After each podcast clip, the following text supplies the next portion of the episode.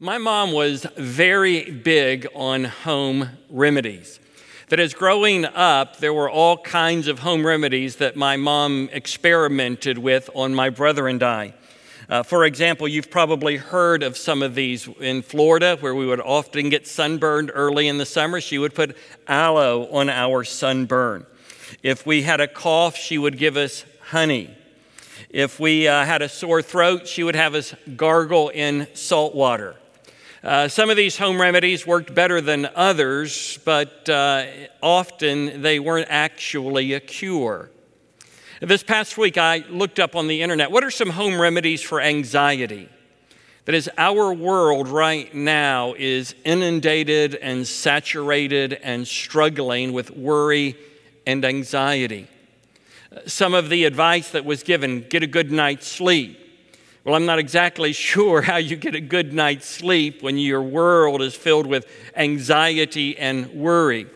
Chew gum. I guess chewing gum maybe helps you take out the frustration, but I don't know if it actually helps solve worry and anxiety.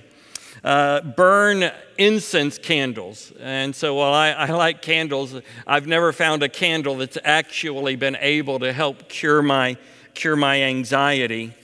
Well, what the world offers may be a temporary cure. It may last for five minutes or 10 minutes or maybe even for a few hours. Uh, but those of us who know what it's like to worry and be concerned and to have anxiety, particularly where we are right now, that as every day the news reports seem more and more bleak. Every day we begin to miss loved ones and friends and, and the congregational gatherings that we enjoy here on Sundays and Wednesdays with more and more intensity.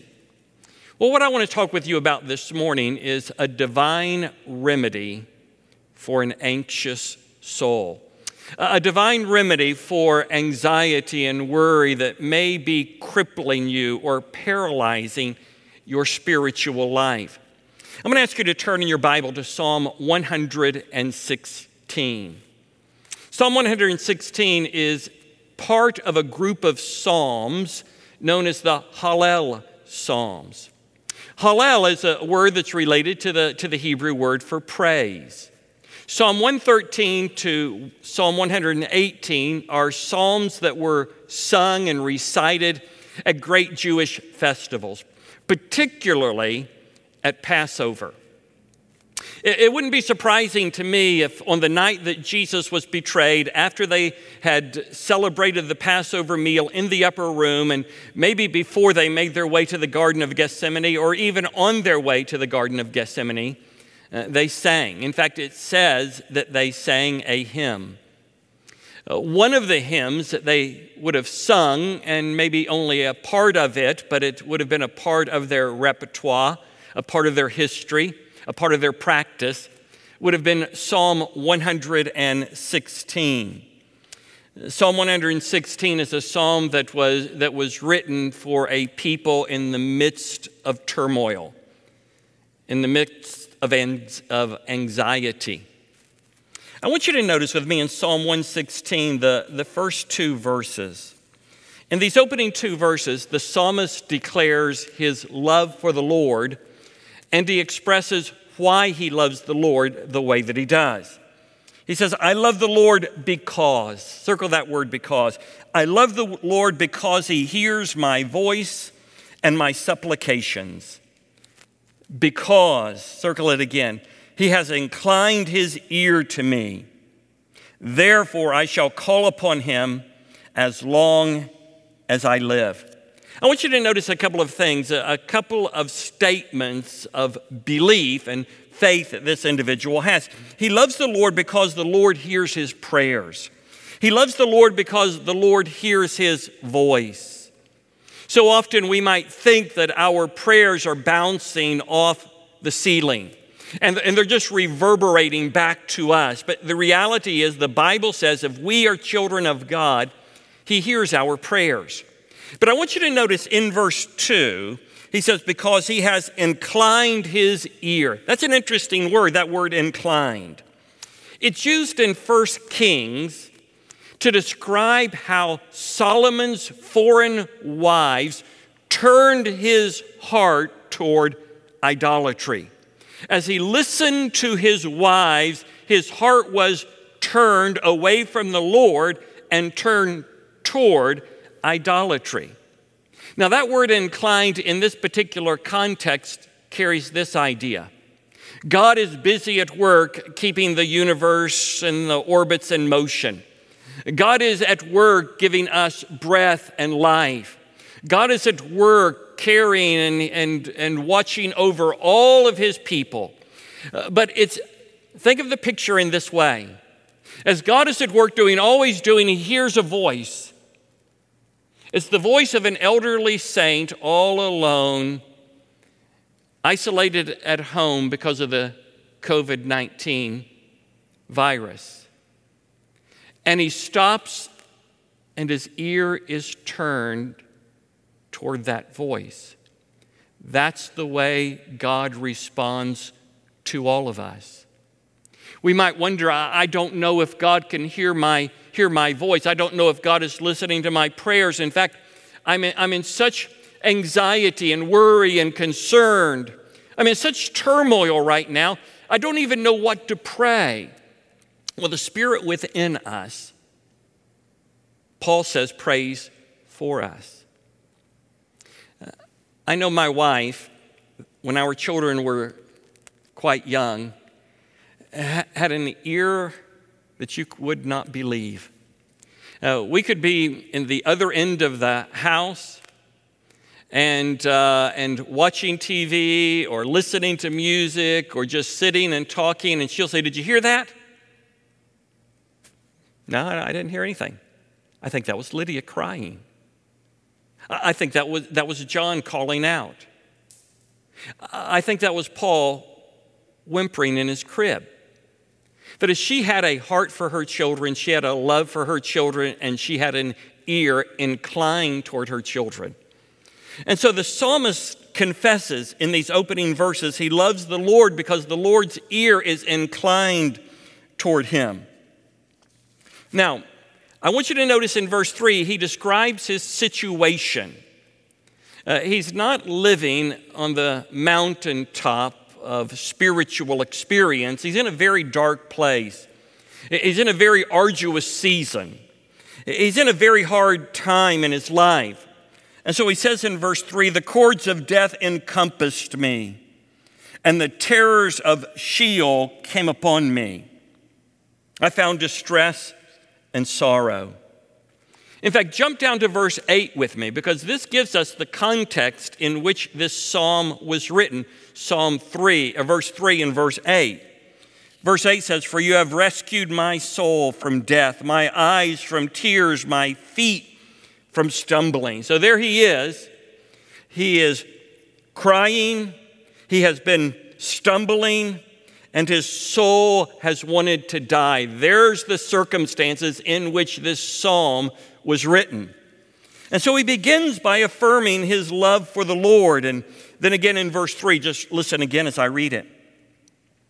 The cords of death encompassed me, the terrors of Sheol came upon me. I found distress and sorrow.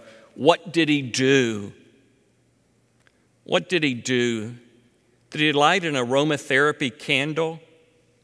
Uh, did he get a pack of gum and start chewing it very, very uh, uh, harsh and hardly?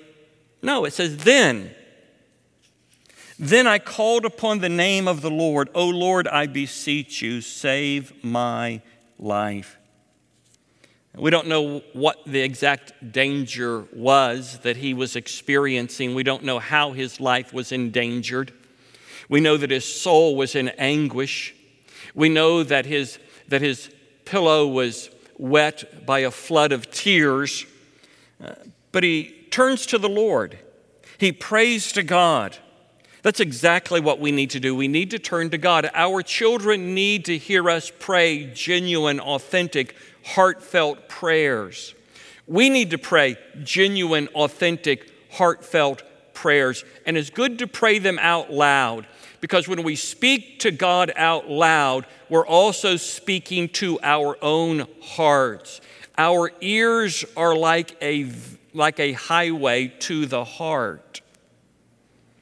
And so he begins with prayer, but then he, be, then he moves to confessing who he believes God to be among the people. He confesses his trust, his faith, his belief in who God really is among the nations. So notice what he says to others about God. Gracious is the Lord and righteous. Yes, our God is compassionate. The Lord preserves the temple. I was brought low, and he saved me. And so, those who hear our confessions might be ministered to by those confessions. Those of us who may be in a good place right now spiritually might be able to speak a word to those who are in a difficult place right now spiritually. Because there's going to come a time where all of us at different times and in different seasons will be in difficult places spiritually. We will feel like the cords of death have encompassed us. And in times like that, we need brothers and sisters to speak truth to us, to remind us of who God really is. And those words are like grace. They're like aloe applied to a sunburn. They're a spiritual aloe applied to a, to a parched heart. And so the Lord preserves the temple. Uh, the temple are his people. Uh, this building is a building, as I've said. Uh, the temple of God is the people of God, and we congregationally and corporately are a temple, but we individually are also in t- a temple. Congregationally, we're indwelt by the Spirit of God, and individually, we are indwelt by the Spirit of God. We are the temple of our Lord Jesus Christ. So at this point, he begins to speak to himself. He needs to remind himself of what he knows about God. So he says to himself, sometimes it's good to speak to ourselves. Sometimes I'll be in my study and I'll hear, I'll hear Jaylyn and, and I'll say, Honey, are you calling me? And she'll say, No, I'm just speaking to myself. And sometimes she's praying, and sometimes I think she's frustrated with me, but sometimes she's speaking to herself. Sometimes it's good, it's really good to recite truth to ourselves. Because when we say it, we hear it, and the hearing is a highway to the heart. So he says to himself, Return to your rest, O my soul, for the Lord has dealt bountifully with you. For you have rescued my soul from death, my eyes from tears, my feet from stumbling. Notice in verse 7, it's my soul. Notice in verse 8, it's my soul, my feet, my eyes. He's speaking to himself, he's recounting the goodness of God to himself. So he says in verse 9, I shall walk before the Lord in the land of the living. I believed when I said, I am greatly afflicted. I said in my alarm, All men are liars. So notice he's speaking to himself, he's analyzing his situation. He says, I said, I said in my alarm, all men are liars. Our emotions are liars. Our emotions will try to convince us what is true, when in reality, what's true is what God says. If our emotions go against God's word, our emotions are lying to us. We need to say to our emotions, when our emotions say to us, I'm abandoned, I'm desolate, I'm forgotten, we need to say, No, the Lord is near the brokenhearted. The Lord is with his people. Lo, he is with us to the very end of the age. We need to speak to ourselves what the Bible says is true. We can acknowledge I'm greatly afflicted, but then we need to say, My soul he has rescued. My pillow was flooded with tears. My feet were stumbling, but the Lord has dealt bountifully with me. Return to your rest, O my soul. And so in 7 through 11, he, makes confessions to himself. Now, in verses 12 through 19, he, he, he makes some commitments. These are some things that he's going to do as an expression of his gratitude to God because of what God has done for him, because of who God is to him, because of the salvation that is his and the salvation that is ours in Christ Jesus. These are some definitive action steps that the psalmist made. So the psalmist says, What shall I render to the Lord? What shall I do for him? What can I give him for all his benefits toward me in light of all he's done for me and all of the expressions of goodness and kindness and mercy and grace? What can I do for him? You see, what, what he's doing is he's taking his eyes off of himself and he has turned his eyes where, where his eyes need to be to God. Uh, as he declared who God was for those who could hear, and as he would declare who God is and what God has done for him, and he has spoken to himself, now he wants to say in verse 13, In light of all that God has done for me, I shall lift up the cup of salvation and call upon the name of the Lord. Notice, I shall. Verse 14, I shall pay my vows to the Lord. Oh, may it be in the presence of all his people. We're praying to God that in the near future we'll all be able to gather together again in this special building. The building isn't the temple, but it's a special building because it's where we gather together. And, and we're all praying that it won't be long, that it'll be soon, that we'll all be able to be here together again. He says in verse 13, Precious in the sight of the Lord is the death of his godly ones.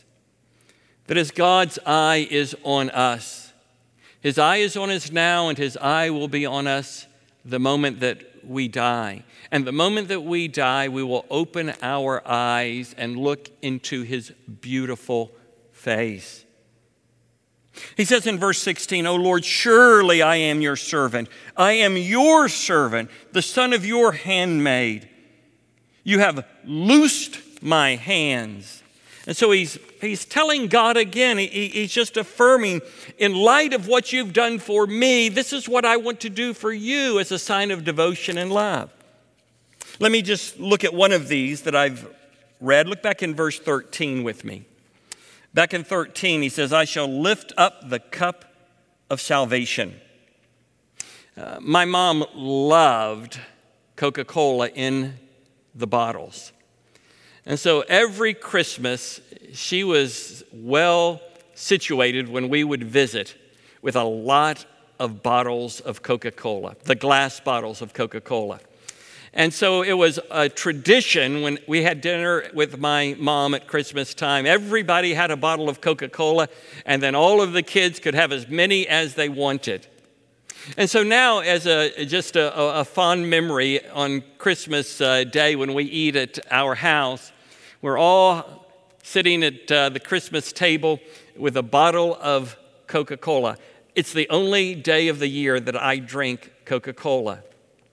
And at the beginning of the meal, after we've prayed a prayer of thanksgiving and gratitude to God for all of His many blessings toward us, we often take those bottles and, some, we'll click, click them like a, like a toast to the person next to us. And, and Jalen will say something like, in memory, that's in memory of Grandma Cook. Uh, what he's saying here, when we, when we lift up the cup of salvation, we're saying, Blessed be the name of the Lord that although I was dead in trespasses and sin, he brought me to life in Christ Jesus. I was a slave to, the, to sin, the flesh, and the devil, but he redeemed me and set me free. Praise be to God that while I was a condemned sinner, he rescued me and he indwells me with his Holy Spirit. And so we lift up the cup of salvation, acknowledging what God has done for us in Jesus Christ. Well, he goes on to say in verse 17, To you I shall offer a sacrifice of thanksgiving and call upon the name of the Lord. I shall pay my vows to the Lord. Oh, may it be in the presence of all his people. There it is again. There, there's something special about gathering together with the people of God. While we are all in different places right now, there's something uniquely beautiful and graciously glorious that as Craig and Ellen were leading us in worship, literally scattered throughout this city and in, and in other countries, we were all singing the same songs. When, Gabe, when Gabe and Blake were praying, we were all engaged in the same prayer. We're all listening to the same psalm. There's something beautiful and glorious about being a part of the people of God and about being a, a specific part of a local congregation in the presence of all the people. In the courts of the Lord's house, in the midst of you, O Jerusalem, praise the Lord. I want you to go back and look at verse 17 again. In verse 17, he says, To you I shall offer a sacrifice of thanksgiving. Uh, that's an odd phrase, a sacrifice of thanksgiving. When we think of a sacrifice, we think of, of, of doing something that cost us something. Well, think about it for just a moment right now. There's not a lot to be thankful for if we watch, when we watch the news. There's not a lot to be thankful for when we think about what's going on in our world. A sacrifice of thanksgiving is saying, despite all that's taking place, and those things are real and painful and hurtful and disappointing, and we don't, we don't refuse to acknowledge the reality of them, but to offer up thanksgiving is to say, despite all of this, despite all that's going on, blessed be the name of the Lord for the salvation that is mine in Christ Jesus.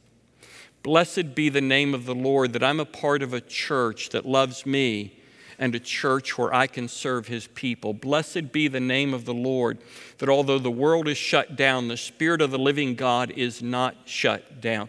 Although there is social distancing going on, the Holy Spirit is up close and personal and working in the lives of the unregenerate and strengthening the hearts of the people of God. A sacrifice of praise is praising and thanking God for what God has done, for who God is, despite my emotions, despite how I feel, because I don't feel like praising, I don't feel like thanking God. Uh, but it is a part of the divine remedy for a troubled soul. Well, let me conclude very quickly with just a, a few final thoughts. In light of all that we've read, how can we tie it all to, together? The first thing is this difficulties come to all of God's people. What we are experiencing, the people of God are experiencing throughout the world. We're not alone, it's not just us. We're a part of a suffering world. And so we need to be reminded that the difficulties that we're experiencing have come upon all people. And, and this is true whether it's COVID 19, the death of a loved one, or, or any other particular issue. Uh, the second thing that I would say is this we can never learn what it means to be delivered from anxiety and sorrow by the Spirit of the living God if we never experience anxiety and sorrow. That is the only way to be able to share in the reality of it is to experience it and then to experience God calming our fears and our, and our anxious hearts. So much of what we need to learn in the Christian life is learned only through difficult circumstances and situations. That brings me to the third thought. Don't waste this time. Discover what God's wanting to do in you, what God's wanting to do through you, how God's wanting to change you and mature you and develop you and strengthen you. so that you come out of this pandemic a better person in Christ Jesus. Not just a better person, but a better person in Christ Jesus, stronger, more resilient, a greater, a greater sense of fortitude, a greater trust in Christ. And then the last thing that I would say is that we need to be conscious of many of the things we're experiencing. Brothers and sisters around the world experience on a daily basis. They live in countries that are closed to the gospel and, and they are shut down and separated from other believers. Uh, we've got brothers and sisters in third world countries who love Jesus just as much as we do, and every single day they have barely enough food to eat. Every day they suffer with sickness and death. And so, what we're experiencing is new to us, but it's not new to them. So, let's, let's not turn to uh, the internet. Let's not go to home remedies. Let's not buy a pack of gum and try to just get a good night's sleep and stay active. While those things may be helpful and good, and there's nothing, nothing wrong with any of them, let's find in the Word of God a divine remedy for a troubled soul. Would you join me in prayer? And, and then after I finish praying, we've got a song to sing and a benediction to enjoy. Let's pray together. Our Father in heaven, we thank you so very much that your word, it's a word from you. This written word is a word that you have spoken. It's a word that was penned. It was a word that was written under the inspiration of the Holy Spirit. It's a psalm that our Lord very likely sang at least a part of it on the night that he was betrayed, the darkest night of all, the darkest night in human history, when the Son of Man was betrayed into the hands of sinners and abandoned by all of his disciples. He had sung this psalm, recounted it, and Father, the, the suffering that we're experiencing is real, the anxiety is real, the worries and concerns are real. Help us not to waste them. But we pray in Jesus' name, use them for our good and your glory. In Jesus' name we pray. Amen.